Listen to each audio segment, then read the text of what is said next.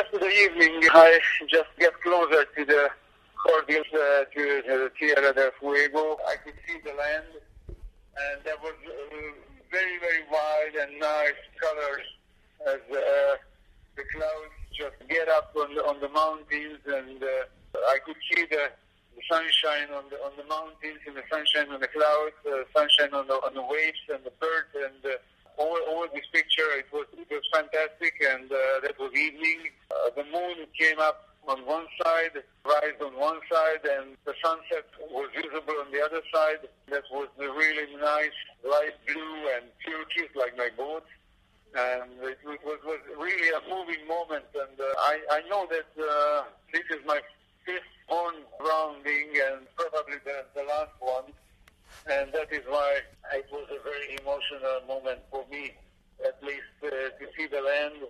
After that couple of hours of sailing, I could see that very early in the morning, at sunset, sunrise, all together, because the light is going around the Antarctic and coming up again on the east side. So it was really nice at the Cape Point. There was some clouds also, but also some sunshine. I could get closer. I could see everything what I wanted to see. It was a very nice moment for me to say, "Hello, you are a nice rock.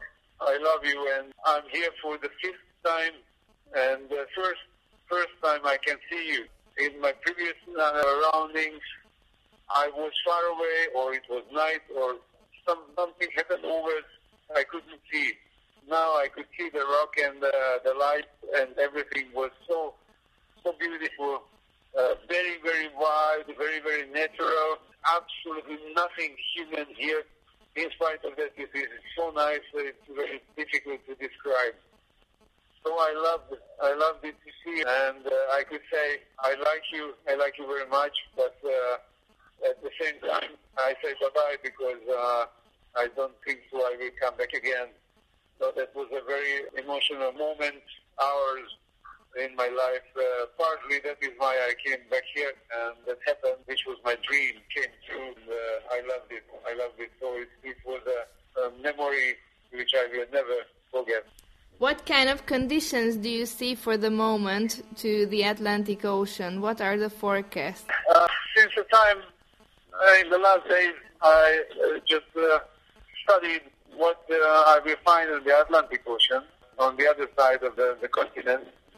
And the same cyclone which I had in the Pacific is just coming through and gives me a very good westerly, southwesterly wind for the first 1,000 miles.